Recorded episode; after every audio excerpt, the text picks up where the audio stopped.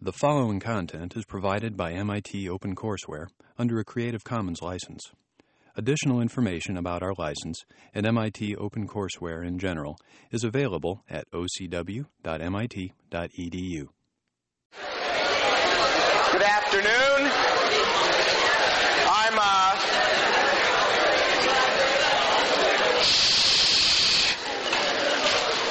Now that all you turkeys are back from Thanksgiving, how was I shouldn't have said that. How was Thanksgiving? Good. I'm as I'm, I'm as I'm wrapping up the sleep and dreams thing. I, I should look around and see whether people look like they're like awake. How, how many people discharged a substantial amount of their sleep debt over the last few days? Yeah, yeah, good. Uh, the rest of you are still rolling around. Um, I am going. I'm going, but I'm coming back. Um, I, I think I'm going to uh, depart a little from the organization of the lecture that's on the the lecture notes, and I will trust on your uh, your talents to uh, figure out where I might even point out where I've gone to, but I'm, I'm going to I'm going to reorganize things a bit because it occurred to me that I can organize at least the uh, um, first part of the lecture uh, around uh, in, in, in, the form of a sort of a, a, summary statement about Freud, who I'm going to abandon fairly shortly here.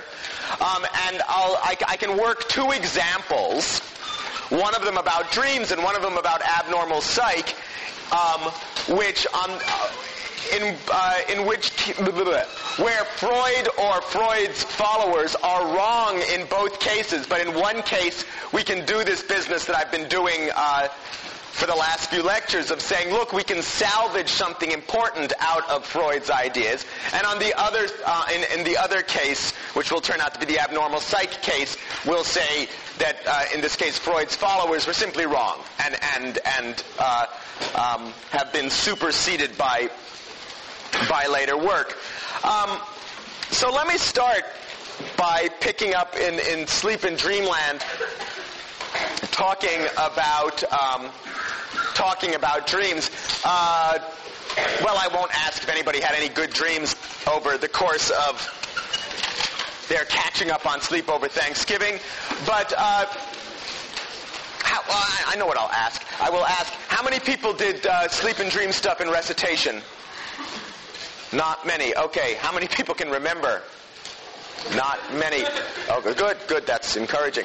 Um, the uh, all right, that allows me to ask. Um, one of, the, one of the things that tends to surprise people sometimes is that there's a fair degree of commonality uh, in at least some of the dreams that uh, that people have. They seem like such idiosyncratic, personalized stories that it's surprising to discover that some of the plot lines um, go across individuals. The sorts of uh, it's, well, it's a weird state, right? I mean, it's clear that there's a, there are weird aspects to the sleeping state. Um, the, the normal laws of physics seem to be um, suspendable. You can fly sometimes you know, do things like that. You can fall for hours and hours and never hit the ground. Um, and uh, the normal laws of reality testing or the, the awake state of reality testing seems to be off because you can fly and it doesn't strike you as weird. When you wake up, you say, that was weird, but if you think about it, while you were flying around or, or doing whatever other video game kind of thing you were doing in your dreams, eh, that was just the way things were. If you have the same problem with reality testing, when you're awake, you end up in um, uh, you know, in the part of the course on abnormal psych that we'll get to in a minute. It's, it's, a, it's, a, it's diagnostic of, of having a variety of forms of mental illness. If you cannot tell the difference between dream you know, dream state and, and, and awake state. That's not healthy. When you're dreaming, you can't tell, but you're not, you know, you're not clinically insane. Um, the there was some one other sense in which it was different from the awake state that I wanted to make sure that I mentioned, but now I don't remember what it is. Oh, yes, that, that, just to point out that the transfer from um, experience to episodic memory does not work well for dreaming. This is why you forget your dreams so readily, is that when you, you know when you wake up, that dream is just sort of there, sitting around in some sort of short-term buffer. And if you don't do something like write it down or repeat it to yourself, you discover that those normal mechanisms that take your um, uh, your experiences and transfer them into some sort of long-term memory, they're just not working. Um, so, that said, let's see. Let's see if we can conjure up. Yep. What's when people say they um, they know they're dreaming? Like, Oh, then all the stuff about different states of uh, sleep and awakeness should be seen as not absolutely categorical. So there are these borderline states. The, the, the sort of jargony term is liminal states, um, where you're in between being asleep and um, awake. Um, you, uh, in, in the course of a normal night's sleep, you'd probably wake up out of REM sleep, and, and you know different bits of you are coming online at different times. You, and, and you may be aware, I'm still asleep, but I'm not quite asleep. How many people have had the experience of saying, I'm waking up here, and I want to know how the story comes out? Yeah, yeah, yeah, it's because you're waking up at the good parts. Or, or how many of you have the, uh, the other experience, which I think may be what you're getting to, which is, I'm asleep here, and this dream is not a good dream, and it's time to wake up out of this dream. And I'm going to wake myself up. Fewer. Oh, and now, are there people here who are um, experts at what's known as lucid dreaming? Lucid dreaming is a sort of a, a, a halfway state where people claim to be able to, to uh, control the, um, the, the, the plot line of their dreams. Um, there are books in the in, you know in the bookstore that will train that, that will claim that they can train you to do this, and, and and maybe you can. I don't know. Sounds good, right? I mean, all those people who said, "Oh man, I woke up and I, I wanted to hear how the thing came out." Yeah, if you go and train yourself to be a lucid dreamer, maybe you can go and and and, and keep it going and and um, and you know, I have these extremely frustrating dreams that I'm sure a good analyst would have a field day with. Um, but I choose to think that they are basically um, nice, simple, transparent uh, dreams. Uh, I like to ski. I dream about skiing. But in my dreams, I, I spend a great deal of time uh, getting up the mountain, and I never get to ski. You know, I get to the top and the snow melts or something like that. No, I don't want to hear your interpretation of what this is all really about or anything. I can do that too, um, and make you know make up all those good stories. But in any case, um, you know, I, I, I sometimes think I'm going to get one of these lucid dreaming books because, damn it, before I die, I'm going to get to ski down that mountain. The conditions are always a great look a lot better than they do in the Northeast when you actually go skiing. It's uh, well, anyway. Um, the, the so let us consider a couple of plot lines. All right, let, let, this, some of the things are there, there's a sort of elements that show up in people's dreams. How many people have had uh, falling dreams? The, uh, how many people have ever hit the ground? Usually you don't hit the ground, right? You wake up just before you hit the ground. Oh, there's a whole raft of, of, of, of sort of uh, pseudo-scientific nonsense about uh, um, how, many, how many people have ever been killed in their dreams. Oh, a fair number of them. Well, that's presumably a counterexample to the theory that if you die in your dreams, you die for real.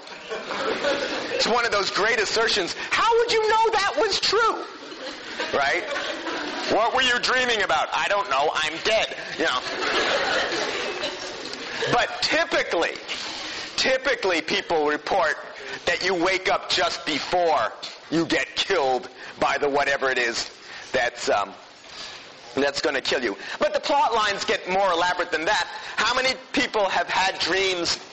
Um, this is typically a dream of uh, uh, grade school, the grade school era, where you show up in school inappropriately dressed in some fashion.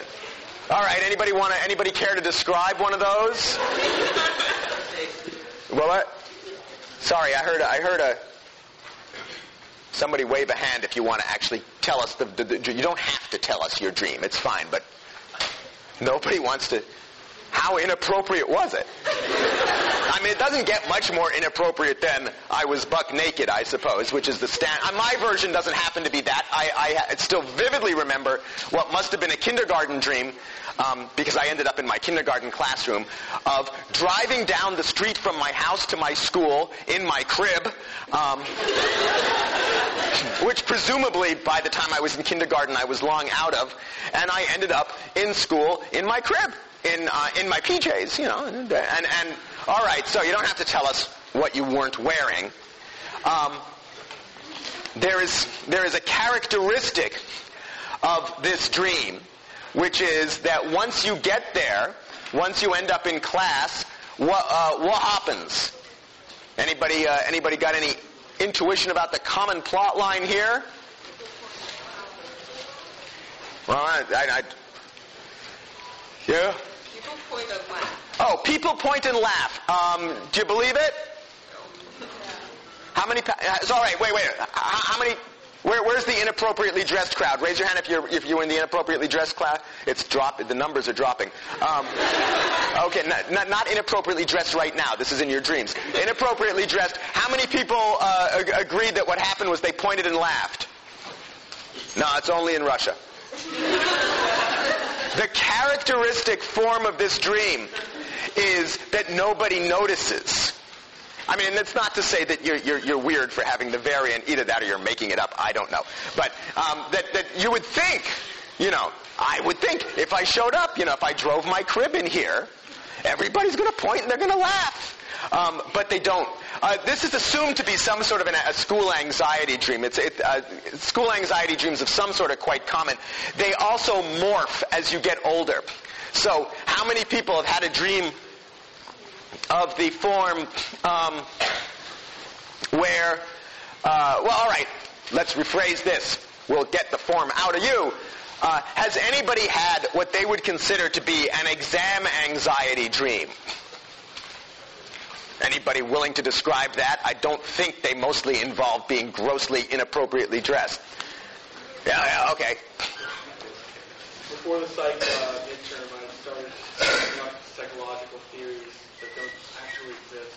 Making up psychological theories. That's a novel form of the dream. Um, but uh, that's good. Any, any good one? Well, I won't ask you that. Okay. Okay, so one version is the uh, you overslept and you missed the exam. Um, variants thereon? Yeah? I slept up to about an hour before the exam, woke up and didn't study any of the Okay, I haven't studied enough for the exam, and perhaps because I I I, I studied. And it's not something that's going to make it. Uh oh, yeah. They all pointed you and laughed at you, right? That's, that's, The exam was in some other language. you know, that happens. You know. the, yeah, the exam was in another language. How many people have had the version where you wake, uh, you, you, you, you, uh, you realize in your dream that you have an exam in this, this course and you've never been to the course? Right? Yeah. Medieval French. I've got the medieval French exam. I've never taken medieval French. The um, or um, and, and there, there, are also versions of this where you um, get to the exam and you realize that there's something about the exam. The, the, the, the, different language thing is a good example of this, where you look at the exam and you realize there's no way I'm passing this exam. Not because you didn't make up the right psych uh, theory, but because I, I, I can't see the page in some weird way. Or um, uh, uh, sometimes, oh, somebody was telling me this morning of a great version where I, yeah, I, I, I realize I'm going to be late to the exam and it's down the other end of the infinite corridor, and the infinite corridor really is infinite. You're just going down it forever. Anyway, if you haven't had that dream, don't worry, you will. Um, at least when I was an undergrad at, at, at Princeton, somebody did a study of this. 25% of the freshman class, 50% of the sophomore class, 75% of the junior class, and you can see where this goes. It's an extremely common college era type dream, and it doesn't get better after that. All that happens is that the, if, if you stay in academia, is that the form moves. Um, any number of my uh, colleagues have reported dreams where the uh, this, this is the the uh, the grad school version coming up here. Um, the, the, the dream where your thesis committee comes to you and says it was a big mistake. We're taking the PhD back, or that you have to take your oral exams over again, the thing you crammed for for months and then forgot all of it the next week or something like that. And then, if you end up in my position actually teaching, it just it just flips around the exam anxiety dream, um, where um, you have dreams where you get up in front of the class and you realize. Medieval French? I don't know anything about medieval French. What do you mean I'm supposed to talk about medieval French for the next hour? The, uh, now you may think that having anxiety dreams about not knowing what you're talking about is not that far from reality in the case of some of us who won't say more about that anymore. Um, but these, there are these sort of common themes that run through dreams. People have known this forever. And people have attempted to interpret dreams forever. So there's dream interpretation in, uh, in the Bible. Um, I'm sure in whatever culture you, you or your ancestors came from, there's a, a, a canon of dream interpretation. Um, one of, have I mentioned uh, uh, Lucretius, Lucretius's great book De Rerum Natura on the nature of things? Yeah, uh, yeah, yeah, maybe. Some people think so. Some people don't think so. Oh well, what you gonna do? Um, Roman Roman author, uh, and it really is about the nature of things. It's everything, you know. It's 1801 and 801 and 900, and it's all rolled in one great big book. Um, but he talks. He's got a nice dream theory in there in which he says that um, you know lawyers dream of court cases and sailors are wrestling with the winds and things of that sort, suggesting, as Freud would later suggest, that every dream reflects something about the uh, the preceding day. Oh, let me say something about that. Um, I think I'm jumping ahead in my handout again. Oh well. Um, this was always assumed, anecdotally, to be true. Um, you know, it, it, you, you may have had this experience. You do something all day, and you dream about it all night. And, you know, there wasn't much data on this. Bob Stickgold, um, at Harvard Med has now gone off and collected some beautiful data on this. What he did was he got people to play Tetris, a lot of Tetris. Then he sent them to bed with little wires on their head. And when they went into REM sleep, he kicked them. What are you dreaming about? Oh man, bricks, they're falling, man. You know. And nice, clear evidence. Of course, there's a non-Tetris control group. You kick them. I'm flying down the infinite corridor, you know, something else. So the Tetris group dreamed about Tetris. The coolest thing about um, experiment is that he tested a population of amnesics, patients with the same basic problem as HM. Remember HM, no new long-term memories learn how to play Tetris. Uh, what are you doing? I'm playing Tetris. You know, five minutes later, what were you doing? I don't know. Right? Doesn't remember any of this. So you take these amnesics, they play Tetris for a while, they're having a great time. You send them to bed, you kick them in the middle of the night. What are you dreaming about? Oh, bricks, bricks, the bricks are falling. They were dreaming about Tetris even though they didn't remember ever having played Tetris. That was pretty cool. Anyway, there's now experimental evidence for this notion that your dreams incorporate um, material from the preceding days. Freud asserted that all dreams incorporated something from the preceding day. Is that absolutely true? Well, it's one of those assertions like all, um, uh, um, you know, that, snowflakes are different. That's kind of hard to prove. Um, but certainly material from the preceding day gets incorporated. Is that a hand? Yeah. That is a hand.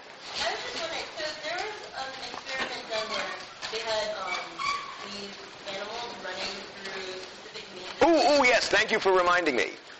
Do you want to? I'm just wondering if that had anything to do because when they were when the mice were asleep, um, their brains when they did the like fMRI were showing um. Yeah, this was pretty good. She's going to give the rest of the story here. This is anybody from that? None of you guys are from that lab, right? No, no. This is done here. Um, so. Uh, if you look in the, in the, in the brain of, uh, in the hippocampus of a rat, what you discover is the hippocampus not only is there encoding, you know, the rat's episodic memories in some sense maybe, but it's also serving as a spatial map. So when a rat learns a maze, it develops uh, a map of that maze, in effect, in its hippocampus, and it develops cells that are so-called place, it's got place cells, and the place cells develop responses that are specific to a specific place. So, you know, the rat's running around in a maze, and, you know, this cell goes off right here, go over here, different cell goes off, go over here, different cell goes off. And as the rat learns the maze, you, the experimenter, can watch the rat learning this because you can watch cells in the hippocampus um, lighting up in order, in effect. So now the rat does this all day. Okay, the rat goes to sleep. The rat goes into REM sleep. All mammalian species, except for the spiny anteater, don't ask me why I know that. Uh, all mammalian species have REM sleep. So you kick the rat, you ask the rat what he was dreaming about. rat doesn't say nothing. But if you're recording from his hippocampus while he's asleep, what you see is the same cells lighting up in order again. It's, it, you know, who knows what the rat's actually experiencing, but what the rat's hippocampus is doing is running the maze.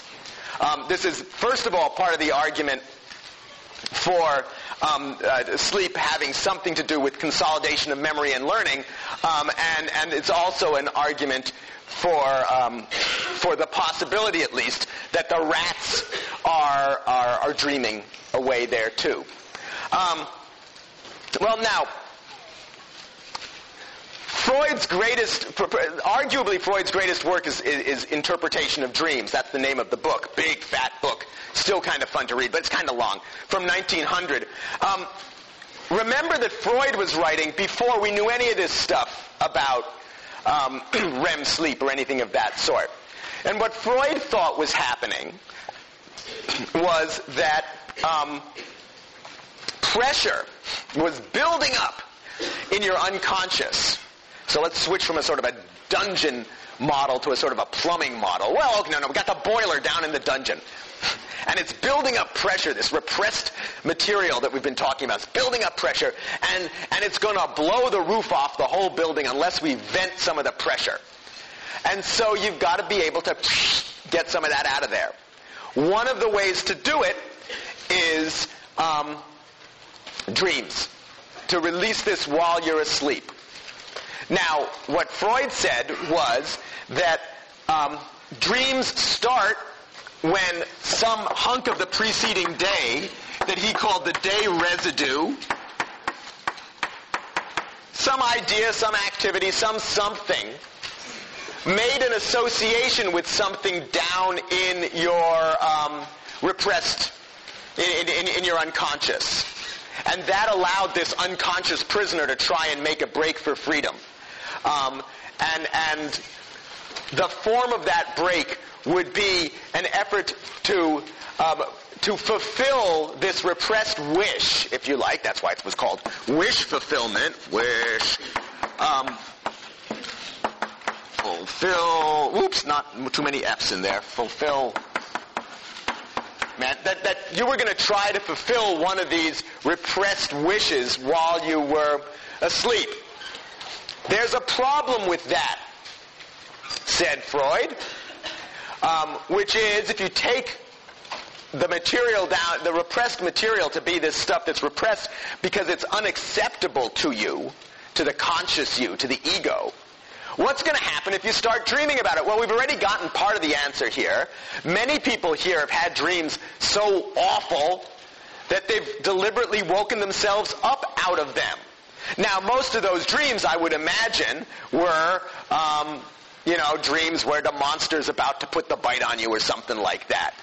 What Freud said is that look, if you were going to start dreaming about, oh, let's dismember my little brother. Oh, look at his little guts. You know, stuff like that. That would be really gross and really disturbing. And you would say to yourself, I don't want to be having this dream. And you would wake up. So what you need to do is to disguise the material in the dream. So you've got, um, said Freud, the latent content of the dream that you don't know about. The latent content, content, is the um, repressed material that's trying to, to, to be vented out. What you see is the manifest content. Um, which is the storyline of the dream. It's, it's, the, it's hidden material. It, it, it is hiding the latent content from you so that you can sleep. Freud argued that the, the primary role of the, the sort of sleep mechanism was to protect the sleeper, to keep you asleep and allow you to sleep and allow this, uh, you know, sort of venting of, of, of repressed um, steam to uh, to take place. Now, um, and and and were you to show up in analysis, the reason your dreams would be what Freud called the royal road to the unconscious was if you could work back from the manifest content to the latent content, which was a job of analysis, not a job of picking up some uh, supermarket guide to your dreams, but a job of working with you and an analyst. But if you could go back from the manifest content to the latent content, you'd know something about what it was that was bugging you. Now, the fact that, um, like repression as a whole, the fact that you have these disguised dreams all the time doesn't mean that you're somehow sick and diseased. It means that's part, again, of what it means to be human for Freud. You're going to need repression. You're going to need to be able to bubble off some of this uh, repressed energy, and dreams are a nice um, nice, safe way to do it. Well, that's an interesting theory, but it runs into some major problems, which of course Freud didn't know about because he died in 1939 and REM wasn't discovered for another couple of decades or so. When REM is discovered, it becomes a lot harder to believe that you are boiling up this little poof of repressed energy every 90 minutes like clockwork. Um, that's, that's a bit surprising. Well, that's a bit surprising. More surprising is if you look at babies, a one-month-old is remming a great deal more than you're remming. How much repressed stuff does a one-month-old baby have to deal with? Not much. How about a lion? Lions, they rem all the time. Apparently predators show more REM than prey, as I recall. So, yeah, all, all the mammals are sitting there doing this REM thing right? You know, lions, except for like Scar and the Lion King and stuff like that. You know, there's not a lot of, of, of repressed work that a lion presumably has to deal with, or a cow. Cows don't rem that much, but you know, oh, I really wanted to hurt the grass. I, I feel bad about the, I know. So presumably, um, now what, what, what's, what's going on when you dream is, uh, is, and when you go into REM, is that there are centers down in your brainstem that spray a vast amount of activity up into um, cortex and light it up as though you were awake. That's what you end up seeing in, in, in REM. Um, and one of the senses in which Freud was, was right is the sense in which um, dreaming does protect the sleeper. If you light up cortex, you're trying to go to sleep, right? And I light up cortex by coming into your room, turning on all the lights and turning the stereo way up. You have trouble sleeping. Well, your brain's doing the same kind of thing when you go into REM sleep, but you've, but you've got to do something with all that cortical activity, or you're just going to wake up. So you turn it into this storyline for who knows who to watch, you know, on the big widescreen TV in your brain. Um, and in that sense, you do end up um, protecting your sleep by dreaming. In fact, many of this Freud wasn't thinking about alarm clocks, but an example of this would be how many of you have incorporated um, your alarm clock into a dream and managed to successfully stay asleep. Yeah, well, that, that's that's a sort of a non-Freudian sense in which the dream engine is protecting your sleep. You know, I want to stay asleep here. There's a loud noise. Well, I don't know where this loud noise is coming from. My brainstem's making these loud noises all the time.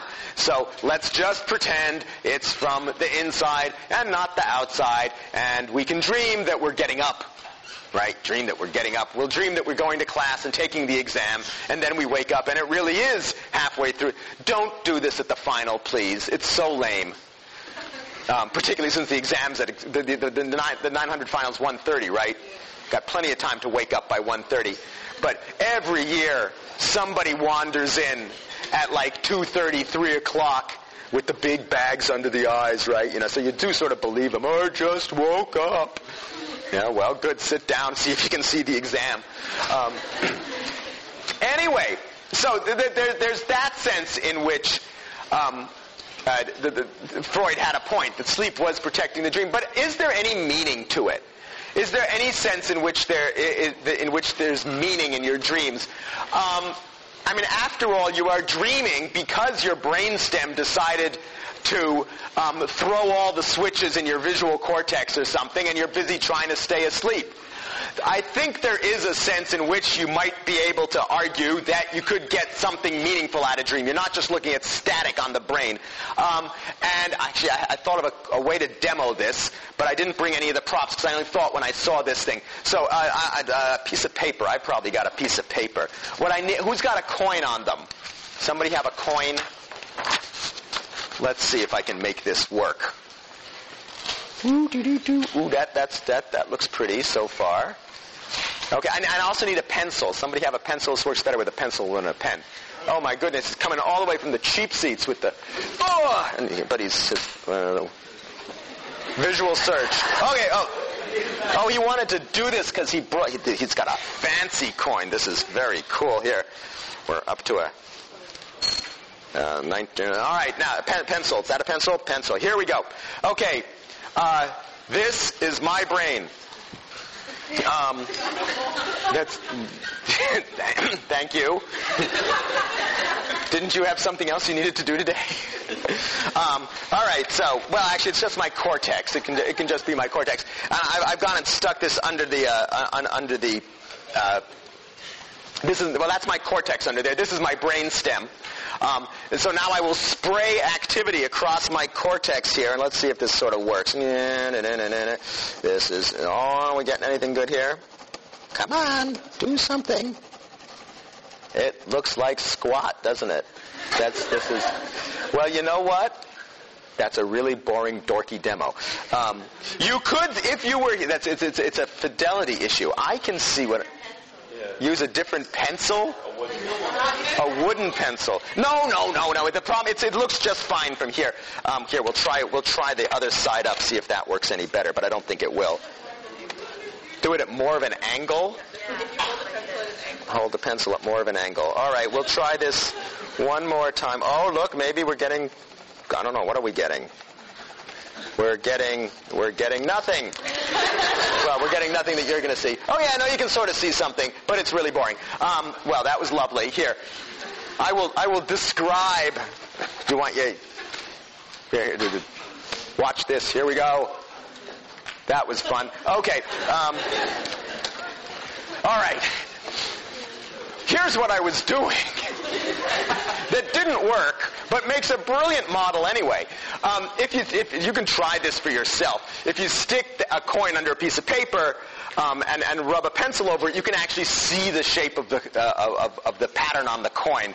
Um, you know, or if you, anybody here ever done brass rubbing or gravestone rubbing or any of that sort of no, yeah, okay, a few people. All right. Look, the point is that by spraying random noise across a structured object, in effect, I can see something of the structure. That's, boy, this took more minutes than it should have.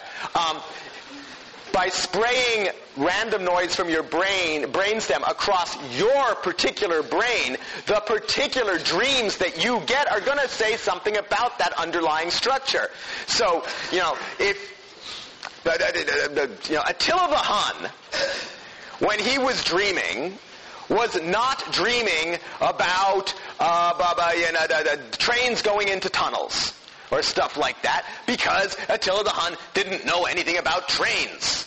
You dream about trains, they may or may not, you know, trains going into tunnels, you know, sort of a classic uh, supermarket dream analysis image of, of a sexual dream or something like that. It may or may not be a sexual dream, but the content of that dream you know, th- th- that set of imagery is a function of your particular brain. If you dream about Tetris after playing Tetris all day, it's because you were doing the playing the Tetris, not because somebody else was playing Tetris.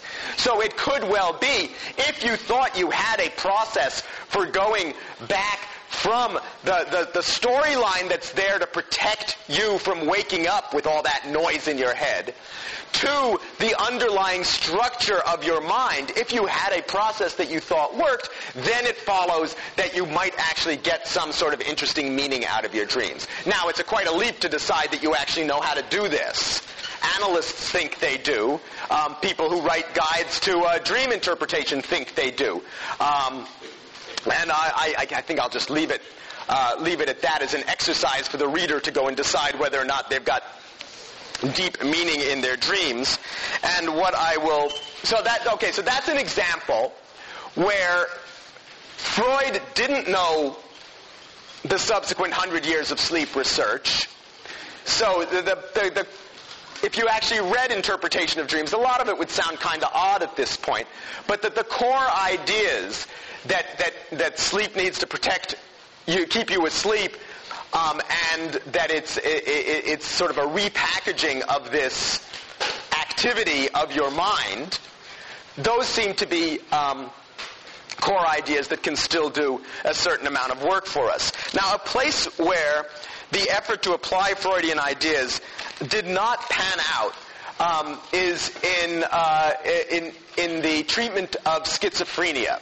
So I'm going to jump to talking about that, and I may or may not manage to jump back to the other things that I claimed I was going to jump back to. Um, but uh, I might. Let me say, um, so in, in, um, in, in, in, the middle part of the 20th century, um,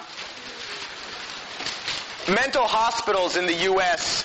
were filled with um, uh, with chronic schizophrenics. Schizophrenia is an extremely disabling disease um, when it's uh, in, in, its florid state. So, schizoph- so schizophrenia, the, the, word comes from split mind. Um, as it says on the handout, um, for five points free on the on the final exam, probably. Not the same thing as a multiple personality disorder.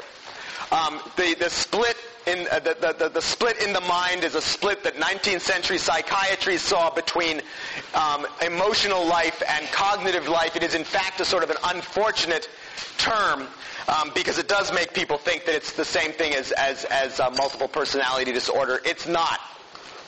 Um, multiple personality uh, patients can actually uh, function at least somewhat in the world um, reasonably well. Um, uh, floridly schizophrenic patients do not work well out there in, in, the, in the world. That's why they end up hospitalized. The sorts of symptoms that you get are um, uh, hallucinations, uh, hearing voices, paranoid delusions, uh, often of, uh, uh, of, vast conspiracies to control your mind. You can see this as a sort of an adaptive response, right? If your mind if, if some chunk of you, in a sense, knows that your mind is out of control, it's not an unreasonable, irrational thought to believe that somebody else is doing this to you. Um, so it's not, it may, it may in some sense be reasonable to think, uh, to, to imagine how people could come to believe that their mind was being controlled by, um, by somebody else. The sorts of things that, that uh, led to uh, the, the, the, the notion of a dissociation, I shouldn't say dissociation, of a split between cognition and emotion. Um, another characteristic of schizophrenia is so-called inappropriate affect. That's just jargon for um, showing the wrong emotions at the wrong time. Uh, the sort of classic symptom is, is uh, you know, laughing at the funeral.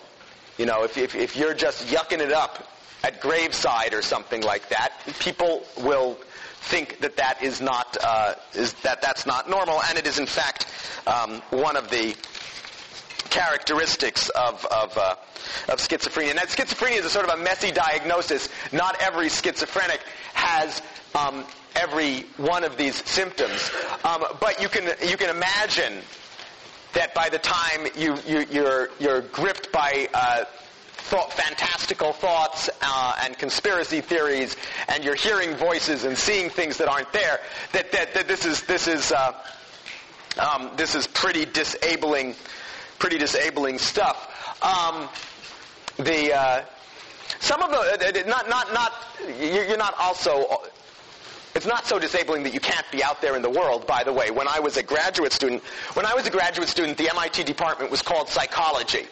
One of the, da- uh, one of the reasons, though perhaps not one of the more serious reasons for changing the name, was that my, uh, my doctoral advisor, who was chair of the department, got tired of getting phone calls from people who wanted to know about stuff like you know, abnormal psychology, which nobody at the MIT department ever did anything with.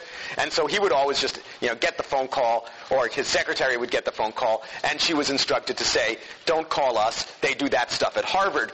Um, but I remember one time when we were, when I was a grad student, um, that rather than phoning up, one of these people came to the lab. Um, and he wandered into the lab and said that he knew that we were controlling his mind with um, microwaves beamed from this location, and he wanted us to stop right now. Um, and uh, you know, I'm there, sort of, uh oh. Um, but my advisor, um, uh, with great presence of mind, I thought, uh, walked over to the biggest rack of equipment in the lab, threw the biggest switch he could find, said, "There, does that feel better?" The guy said yes and left. The, um, I'm not sure I recommend this as a treatment for uh, for delusional patients, but it but it worked in this. And then we changed the name of the department. Um, but in any in any case. Um, it, it, it, can be very disabling, and it can, and, and it, it often can lead to hospitalization. Um, what would Freud have said about it? Well, what Freud said about it was, these are not patients that I want to deal with, basically. He doesn't write extensively about schizophrenia, um, and, and says uh, in, in various places that, look, if you're going to do psychoanalysis, the first thing you need is a patient that you can at least talk to. Anna O, with her collection of hysterical symptoms, may have been um, in, in, in, psychiatric trouble of some variety, but you could talk to her about it. You could engage in this dialogue. If you've got a patient who is um, is delusional and hallucinating, there's not much Freud thought you could do with them. However, his followers um, thought you could and developed a theory um, growing out of uh, uh, Freudian psychodynamic ideas of where schizophrenia came from. And so in the mid 20th century, um, psychiatric hospitals were filled with uh, uh, with schizophrenics and filled with good Freudianly trained analysts attempting to treat them. And what they thought the cause was uh, was the so-called schizophrenogenic parent, typically mother. Um, schizophrenic is a great word. Um, but you know, it's it's it's the it's the it's somebody who generates schizophrenia. Anyway, a schizophrenogenic mother. Um, what what was the problem here? Uh, the problem was what uh, uh, the the therapists perceived as a double bind si- uh, situation that the, the mother was somehow putting the child in. The mother was saying, come here, come here, come here, go away, go away, go away, I love you, I love you, I love you, get away, get away, get away. Um, somehow both saying, come near me and get away from me at one and the same time. And that this was literally driving the child mad. Now why would they have come up with such a theory? One of the reasons was that um, onset of uh, schizophrenia is quite typically uh, late adolescence, early adulthood. Oh, that reminds me to it, reiterate or iterate for the first time if I haven't mentioned it yet. No, I think I did mention it. Uh, re- remember what I was saying about, about um, uh, psychiatric hypochondria? The, the, the, notion that if, I sit, if I sit around and lecture about uh, psychiatric disorders, you shouldn't go and, and, and, and be, you know, feeling your brain for the rest of the term saying, oh man, I'm going to wake up with a dissociative disorder tomorrow and that's going to progress to schizophrenia and dementia and I'm going to be dead. Um, or what, you know, the fact that schizophrenia has its onset in a population, typical onset in a population of about your age, doesn't mean that tomorrow we're going to have 300 schizophrenic students in this class. Um, it does happen. Um, by the, I mean, I, I had the what convinced me. A, a small aside. When you're discussing abnormal behavior, which we are now, there are two senses of that. One sense of that is all behaviors that you care to measure have some variability in them. You can simply assert that everybody above two standard deviations or something is abnormal. Um, and, and we'll see as we go along that there are times when that is not an unreasonable thing uh, unreasonable thing to do. There are other times when it's a wacky thing to do. Um, and, and, well, all right, for a wacky example, uh, the, virtually everybody here is abnormal in that sense, but then the axis is SAT score. Right? Most of you are, are up here in the upper tail of the distribution. Sure, it's abnormal, but we don't consider it as pathological. Right? At least not in this community. Um, on the other hand, so, so the other possibility is that sure, the normal population is distributed like th- this, but there is a disease state of some sort that looks like this, that, that's essentially discontinuous with the normal state. Um, and arguments have been made, notably by a, a, a psychiatrist in the 60s, um, whose name is probably pronounced something like Sas, um, a Hungarian name. Anybody happen to know the, the right answer. Anyway, Thomas Szasz will do, um, or Shosh or something. In any case, he made, he made the argument that uh, in a book entitled Being Sane in an Insane World, that schizophrenia was simply a way to adapt to the fact that, that the Russians had lots of bombs and we had lots of bombs and we were all going to blow each other up, um, and that it was just one position on, on this normal curve.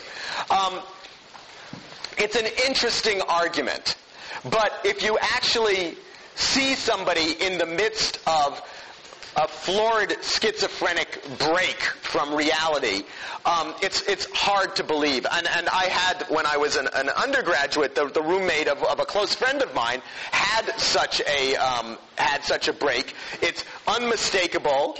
It's at once fascinating and deeply frightening. I mean, this was a, a, a friend of ours who uh, became, you know, delusional. She was hallucinating. She, she absolutely um, couldn't function and was scaring the heck out of her, her roommate. I mean, she eventually, um, actually, she eventually uh, d- did fine. I, we caught up with her like 20 years later, and, and, and for, you know, people do recover from schizophrenia, and she was doing quite well, thank you. But in any case, she was the, the data point that, for, for at least for me, argued strongly for the notion that this is a different state, not just a, uh, um, a, a, a position on a, uh, on a, on a continuum.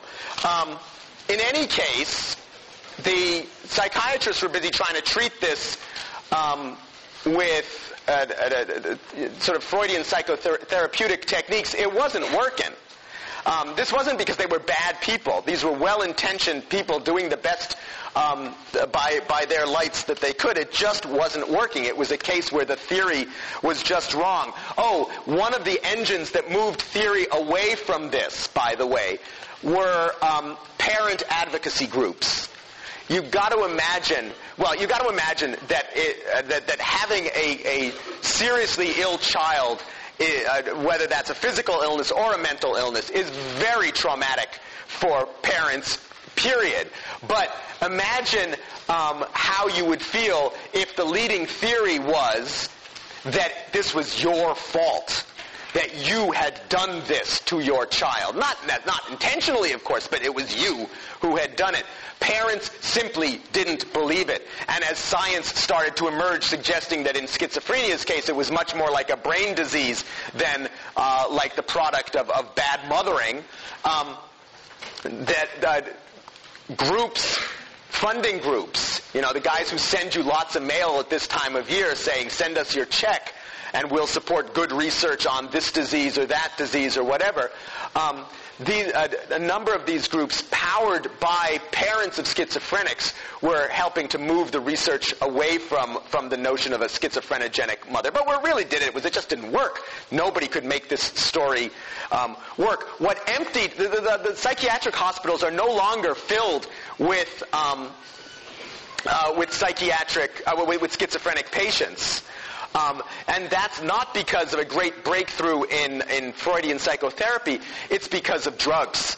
Um, in the 50s, uh, drugs like thorazine, chlorpromazine is the technical uh, name, came uh, on the market. These were, in, in, in, this particular case, these are drugs that um, that uh, block dopamine receptors. Dopamine's a neurotransmitter, the receptor on the other side of the synapse.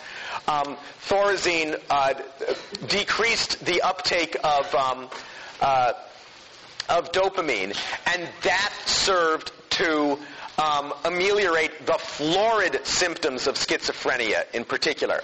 You put somebody on thorazine, and they didn't hallucinate anymore and they, they, they, their paranoid delusions slipped away. Oh, let me tell you, I can tell you another anecdote about um, uh, schizophrenics. Schizophrenics I have known.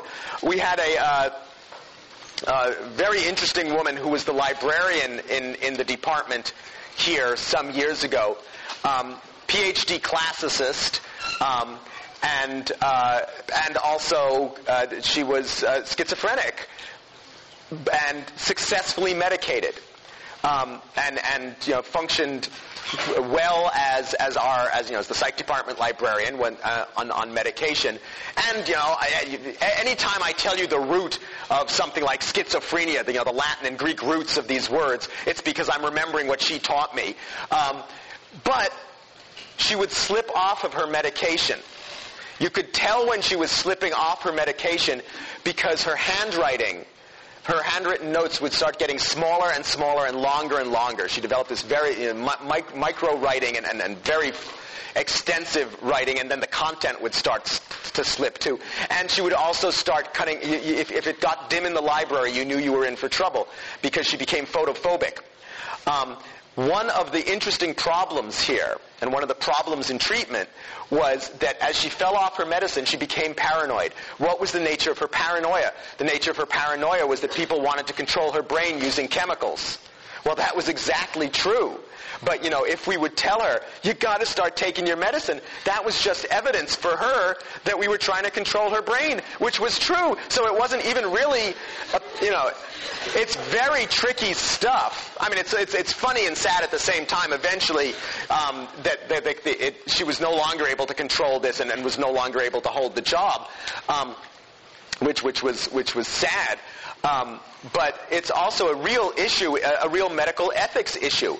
Um, when the hospitals were emptied by these drugs, the promise was that supports would be placed in the community that would make it possible for um, uh, medicated schizophrenics to function.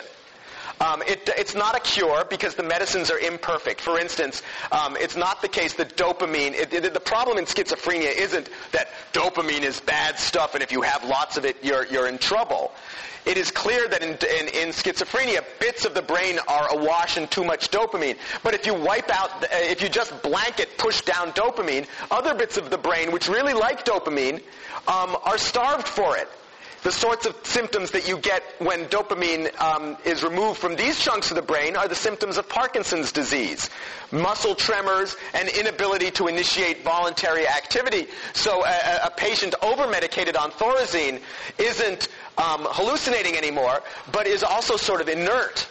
And so it, it's, it's not trivial to just say, take this pill, great, you're cured. It was clear that management was going to be needed. Um, it was clear in many cases that people were going to need housing that was like sort of halfway housing, not, not complete independence, um, but you could be out in the world um, and you, w- you wouldn't need to be hospitalized anymore, but you'd need some sort of continuing care. The problem is that um, we've systematically not given enough basically money and resources to that. And the result is um, there are numbers of imperfectly uh, medic or uh, perfect medication isn't out there yet, but but um, inadequately medicated, um, unsuccessfully medicated patients who ought to be cared for, who are not being cared for um, by the system. Uh, the, the, the, homeless population is over, the schizophrenics are overrepresented in the homeless population because if you uh, are not successfully medicated, it's hard to hold a job. It's hard to keep a, uh, uh an, an apartment or something like that, and, and you end up on the street. That loops back to this issue about your paranoid delusion about being, about somebody trying to control your mind. When is it okay then, now that you're on the street, now that you're floridly schizophrenic again, when is it okay for us as a society to come in and say, guess what? We don't care that you think we're trying to control your mind. We're going to medicate you whether you want to or not. Because it's for your own good. You can argue, yeah, it's for your own good, but there's lots of things that, that, you know, I might decide it's for your own good that you should sleep eight hours a night. Do I get to enforce that? No, I don't. Um, if I decide that it's good for you to take a drug that is going to in fact control your mind, when do I get to do that? And this ends up in court regularly. And, and it ends up on talk radio all the time, right? Because it's the sort of thing that, that yakking head talk radio loves to get excited about. You know, some judge declares that, that, that some clearly schizophrenic individual has a, a constitutional right to live under a bridge yelling obscenities at you. Um, and, and, and, and, talk radio goes nuts. Um, it's an interesting question. It's not a question with an easy answer. When do you get to decide that um, you're allowed to take control over somebody else's um, when, when, you're allowed to take control over somebody else's um, mental life. At the present time, um, so uh, the, at the present, the, the view of schizophrenia is, as I say, much more that it's a distinct state, a brain disease of some sort. What might cause it? Well, the fact that um, a pill that reduces uh, the, the effects of dopamine does something tends to suggest to people that there's a biological cause there. Um, and in the case of schizophrenia, that well may be true, but it's important to note that that doesn't need to be true.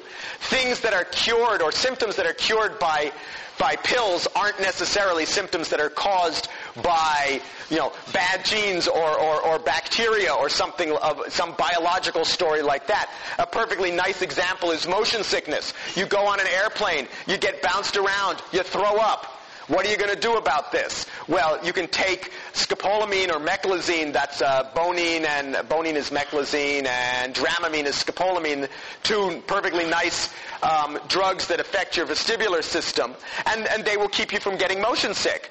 That's not because you've got bad motion sickness genes or, or, or you got the motion sickness bacteria. It's a biological treatment, if you like, for an environmentally caused uh, disorder. Um, I point that out only to make the point that um, what cures or treats a disorder doesn't necessarily tell you what the cause is. That's something that's imp- there's not a one-to-one mapping there. That's uh, that's important to keep in mind. Um, but the drugs certainly do help with the symptoms.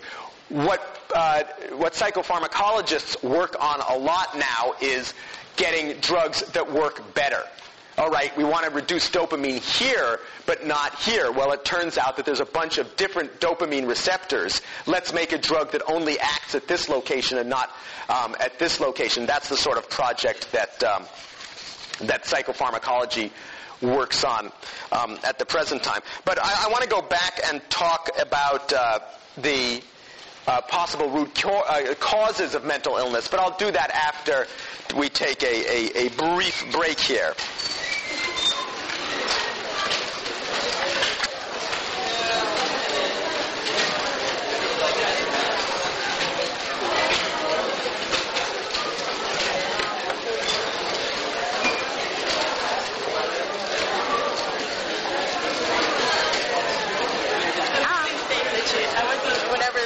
Hole in the coin. I thought he gave you a coin that had a hole in it. So when you said, this is my brain, that's what was making me laugh. It was insane. I, I, I wasn't going to sit around and, and, and, and, feel harsh thoughts about oh, you. I know, I know. I just thought I'd tell you. Oh, okay.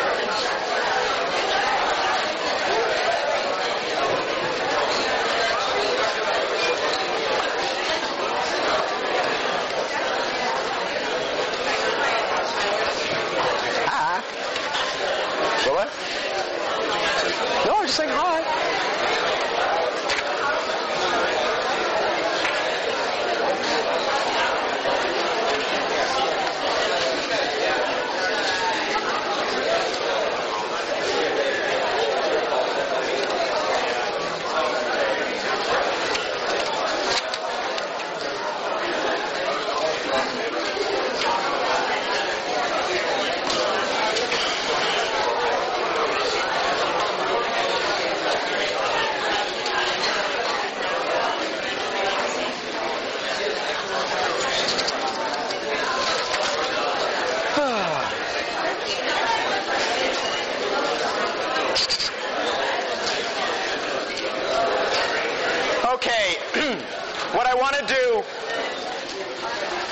To do with the remaining portion, probably all of the remaining portion of today's lecture, is, uh, is to make two points, which I have already alluded to. One of them is that there are multiple routes into mental illness, not just any sort of single route. And you're going to need to work this out on a case-by-case basis. And the other related point is that the border between uh, normal and abnormal is not necessarily a sharp, clearly marked one. Oh, by the way, there's a, uh, um, if you're interested in this latter point, there's an article in today's um, New York Times science section about really exactly this point in the context of eating disorders, a topic that I hope to get to before the end of the course, um, where it's very, it's very important to be able to diagnose, to give a label to, um, to psychiatric conditions. Why is that important? In part, it's important because third-party payers will pay if you have a disorder, but they won't pay if you're just feeling a little screwed up. Right? So you got to have a labeled disorder. So there's been a big movement um, within the American psychiatric establishment to come up with clear diagnostic criteria. The nice thing about, you know, going to your pediatrician and getting a, a, a, a, throat culture for strep is that I can grow it in the, in the lab, and if you got strep, you got strep, and I give you something for strep. Mental illness is almost never like that. You got some collection of symptoms. Are they adequate to um, get you the definition of this disease. And the, the, um, the Times article is pointing out that there are that, that, that, therapists are having real problems with people who any idiot can see has, let's say, an eating disorder, but the official uh, criteria for anorexia nervosa, the, the, the uh, eating disorder of self-starvation, are you have to have boom, boom, boom, boom, and boom. Well, if you're missing that boom, you can't make the diagnosis. What do you call them now? Um, anyway, so today's New York Times science section, go check it out. Um, in the meantime, let us return to 1900 um, to talk a bit about possible causes of mental illness. Um, in 1900, half the patients in American mental hospitals had a disorder known as dementia paralytica. Um, this is bad stuff. It's a disorder that starts with um, mania and grandiosity as its symptoms. Those are symptoms.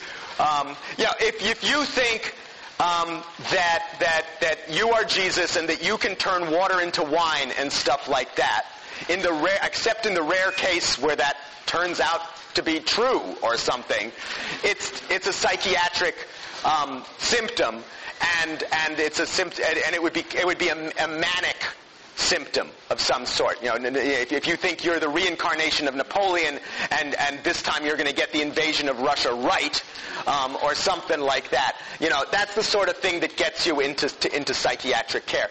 Um, in in the case of dementia paralytica, it then per, uh, it, it, then per, proceeded to the other two bits of the uh, the name. Dementia um, you, people became demented, they then became paralyzed, lost control of their muscles, and then they died.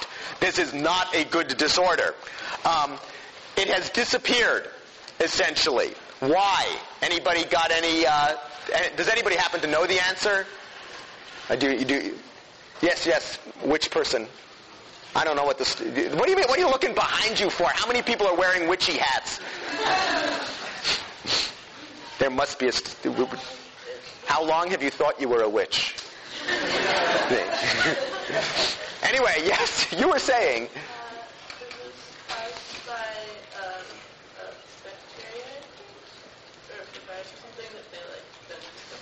Yeah, or, well, all right. The problem is people know too much around here. You know, you can fish around for all sorts of interesting answers. Like one of the possible reasons for a diagnosis to disappear is you, you fractionate the disorder into a bunch of other stuff, and we've now renamed it, and, and this is now called Alzheimer's and a few other things. But no, in fact, it is an outside pathogen. In this case, um, dementia paralytica was the result of uh, tertiary third stage syphilis. The reason um, you don't see it anymore is that nobody gets to third stage syphilis anymore. If you show up with symptoms of syphilis, somebody treats you. Um, and, and, and this was the result by the time um, the organism had gotten to your brain and, and, and chewed up your brain.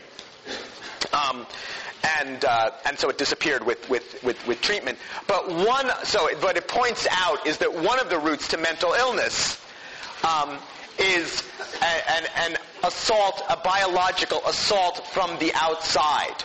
There are um, uh, so, so there are theories. Um, uh, unproven theories that arise in autism that's been seen in this country over the last couple of generations is due to some sort of external insult to the nervous system. Not clear what it is. Um, but there are theories, you know, there are proposals out there that something that we're doing to the environment is, is causing more aut- autism, for example. Um, the, um, so, but th- this, this is an example of a clearly biologically rooted uh, uh, uh, uh mental illness.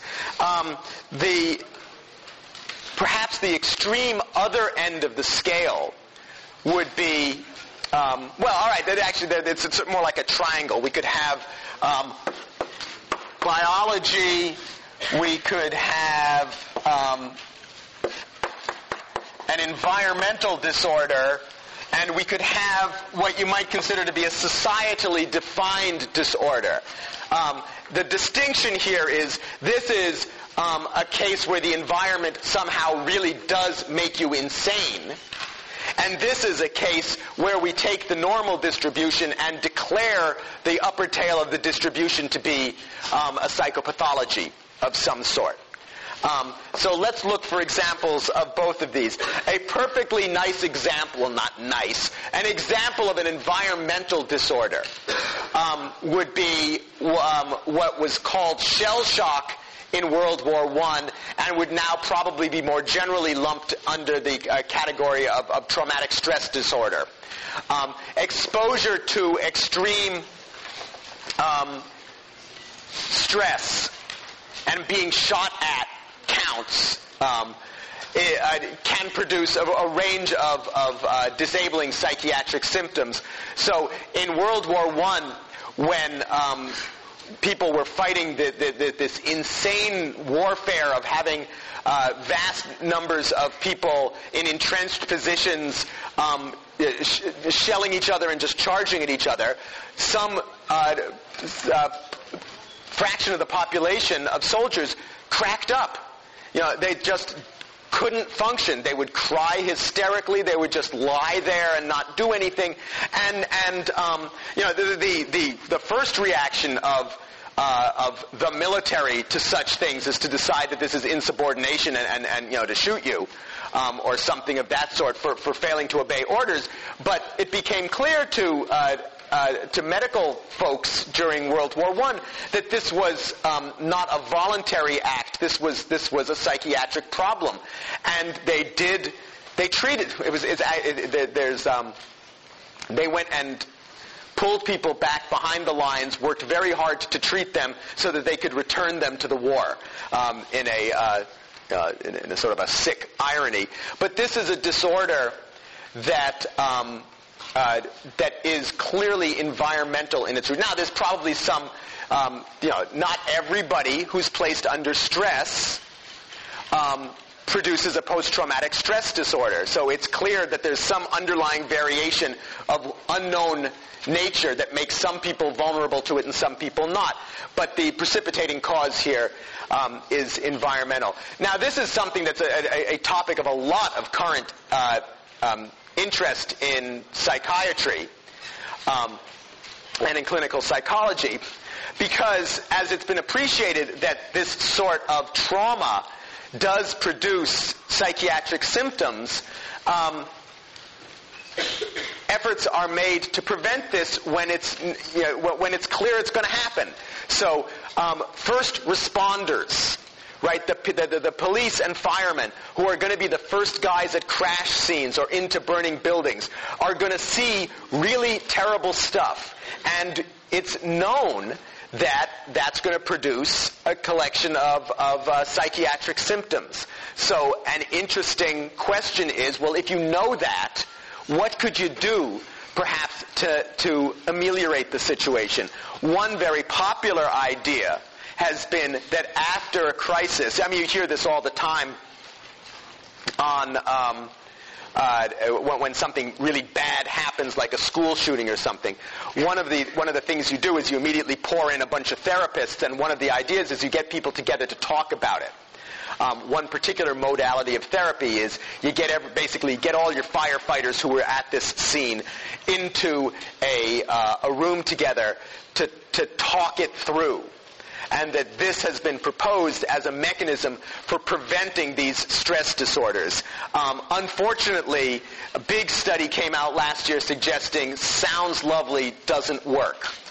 Not that it does anything particularly bad or anything, it just doesn't, um, it just doesn't work. It's a little like the story, um, I mean, what, what, it points out is, is, is, is that the, the, state of the art is a, is, is a little like the problem I was talking about with Freudian attempts to explain uh, uh, um, schizophrenia. These are difficult problems where good, well-meaning clinicians try stuff out that doesn't necessarily work. Very hard to get a, a, a, clear feeling from this from reading the popular press where you get, you know, one miracle cure after the other, and then the miracle cure fades away, but it fades away in the literature somewhere. You don't get to see this very clearly in, in the, uh, um, if you just sit there, um, you know, reading the science section of the, uh, uh, of, of Time magazine or something of that sort. Anyway, so, you know, third stage syphilis munches up your mind.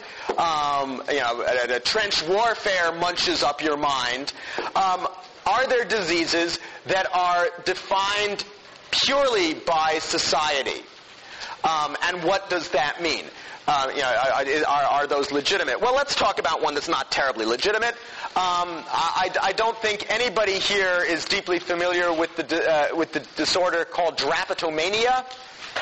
Any drapetomania experts? No. Okay. Any uh, any Greek scholars? No, so we're not going to get anybody to tell us what the root is.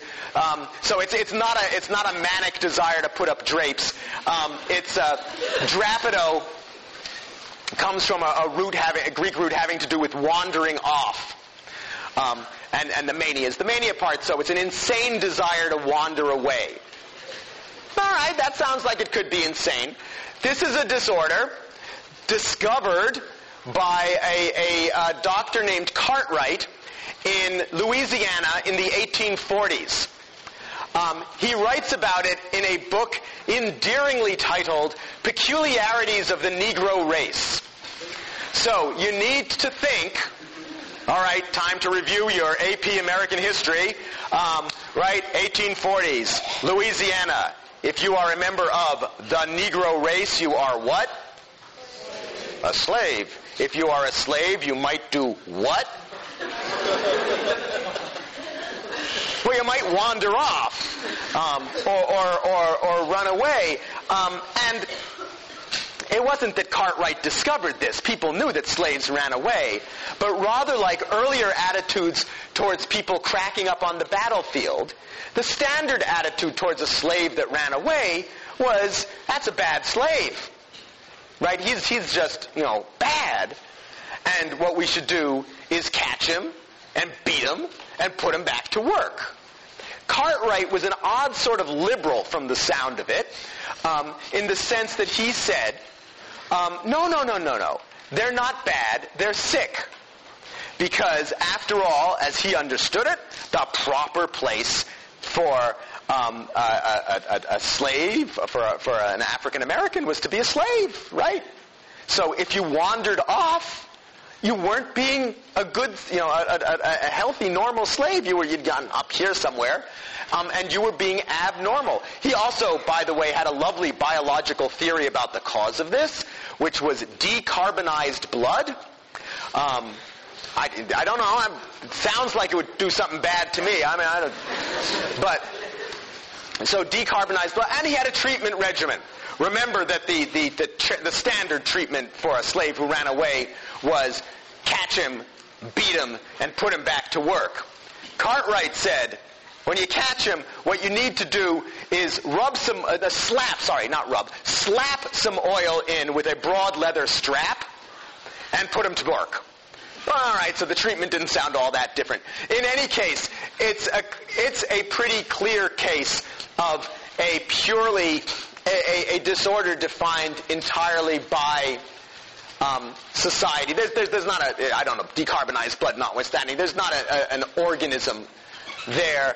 Um, there's not, uh, well, you, you can think of the environment as, as causing the slave to run away, but not, not in the sense of causing a disorder. We would consider this to be essentially a normal, we, would be with sort of Thomas Szasz on that. That's a sane reaction to an insane world, perhaps, to, to be a slave and to, uh, um, uh, to run away. Now, you, you might argue that we don't do that anymore. Um, but if you were to say, um, okay, what this is is weight. Let's let's make this normal distribution weight. Um, we, the Surgeon General, is perfectly happy. Um, you know, and, and, and all, all, sorts of you know, outfits are perfectly happy to declare that if you're above this level, whatever it is, you're abnormal, you're overweight. Um, and there are plenty of theories, folk psychological and otherwise, that basically give a psychiatric spin to what's going on there. Right? If you've heard um, theories of obesity being, you know, there, there, are pop theories that, oh, they're overcompensating for, you know, for, they're, they're eating to substitute for the lack of love in their life. Or it's a lack of self-control. Um, or it's because they have, uh, uh, you know, they, they, they have genes for fatness. Um, all of this might be true at some level. I'm not casting any um, doubt on the, um, the particular theory. That's a separate topic. But we, uh, but you, you got to realize that what you're doing is taking an essentially normal distribution, with the exception of some very few. Uh, there, there, there are a, a, small number of clear pathologies of weight regulation. Mostly, what you're doing is taking one tail of the distribution, declaring it to be abnormal, and then putting an explanation on it. Um, how you understand that is culturally dependent. And it's in part, you know, how we talk about obesity is in part defined by how we, we talk about beauty. Um, in cultures where obesity is considered beautiful, you don't get theories that say it's an abnormality. Right? So in some fashion, this is, uh, we do this all the time. Um, well, all right. Uh, to, to, to illustrate, in the remaining time, what I what I want to do, and, and I'll loop back to this point, is look on your handout on page three. Page three. We're gonna we'll, we'll let, us let's, let's do a little bit of armchair diagnosis here. Um, we don't have much time. Quickly read these three vignettes and quickly decide where they lie on the scale from fine to very weird. Um, and uh, I'm deliberately using very casual language there in order to suggest that you not, you know, think deeply about whether or not you're giving them a psychiatric diagnosis here. I just want to know whether they're nuts. And we'll collect a little data. How are we going to collect this data? Uh,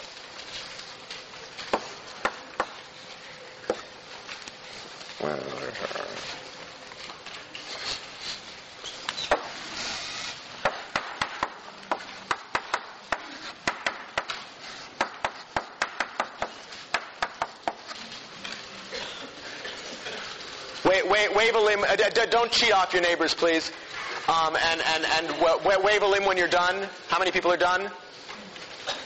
Most people are done. Okay, good enough. All right, uh, all right. In the interest of getting some data relatively quickly, let's group between. Um,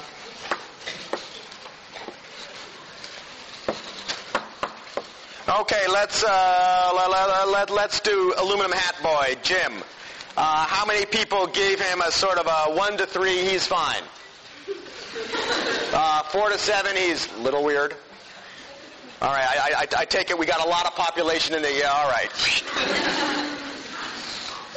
all right, so Jim's here. Uh, all, all right, um, how, how about uh, how about Jack there at the bottom? We'll come back to Sam. Um, how many people thought Jack was in the one to three? He's fine category. Um, all right, uh, some bunch of people. How many people thought he's in the uh, four to seven category? Uh, a bunch more people. Oh, let's give him some hash marks here so we can tell the difference. Um, so this is uh, what is his name? Jack. Um, okay, and and how many people thought he was very weird? So only a very few. Um, so, so I mean, you, you, can in fact. So, so, so Jim is sort of the guy who came to my lab all those years ago, and Jack can be found in Harvard Square any time selling some, you know, far left newspaper and, and yelling at you about um, the fact that we're all controlled by something or other. And we just consider them to be, you know, sort of weird, but kind of. Uh, this is in the realm of free speech. All right, let's take a look at Sam.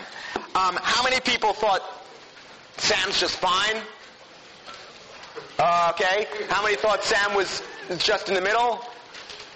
Okay. How many thought that Sam was pretty weird? All right. So that that that looks. Uh, uh, oops. I gotta need some space here. Um,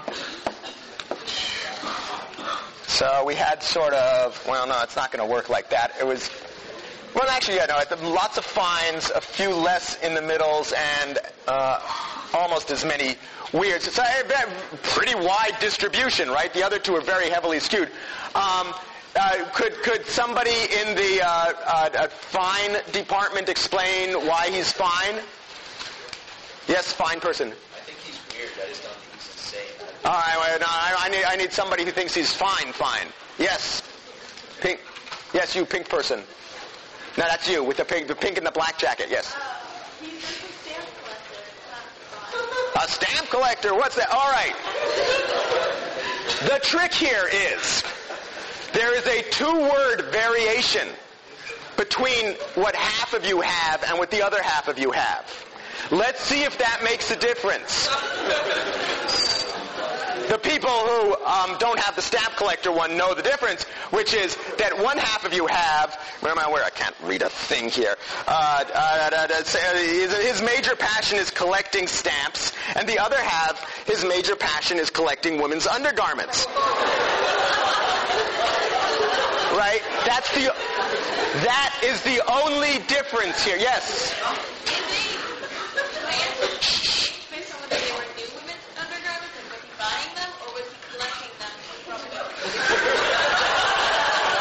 Actually, that's lovely because I could probably explain, I could expand um, this description. If I said, he used to write all of his relatives and ask them to send him um, used stamps.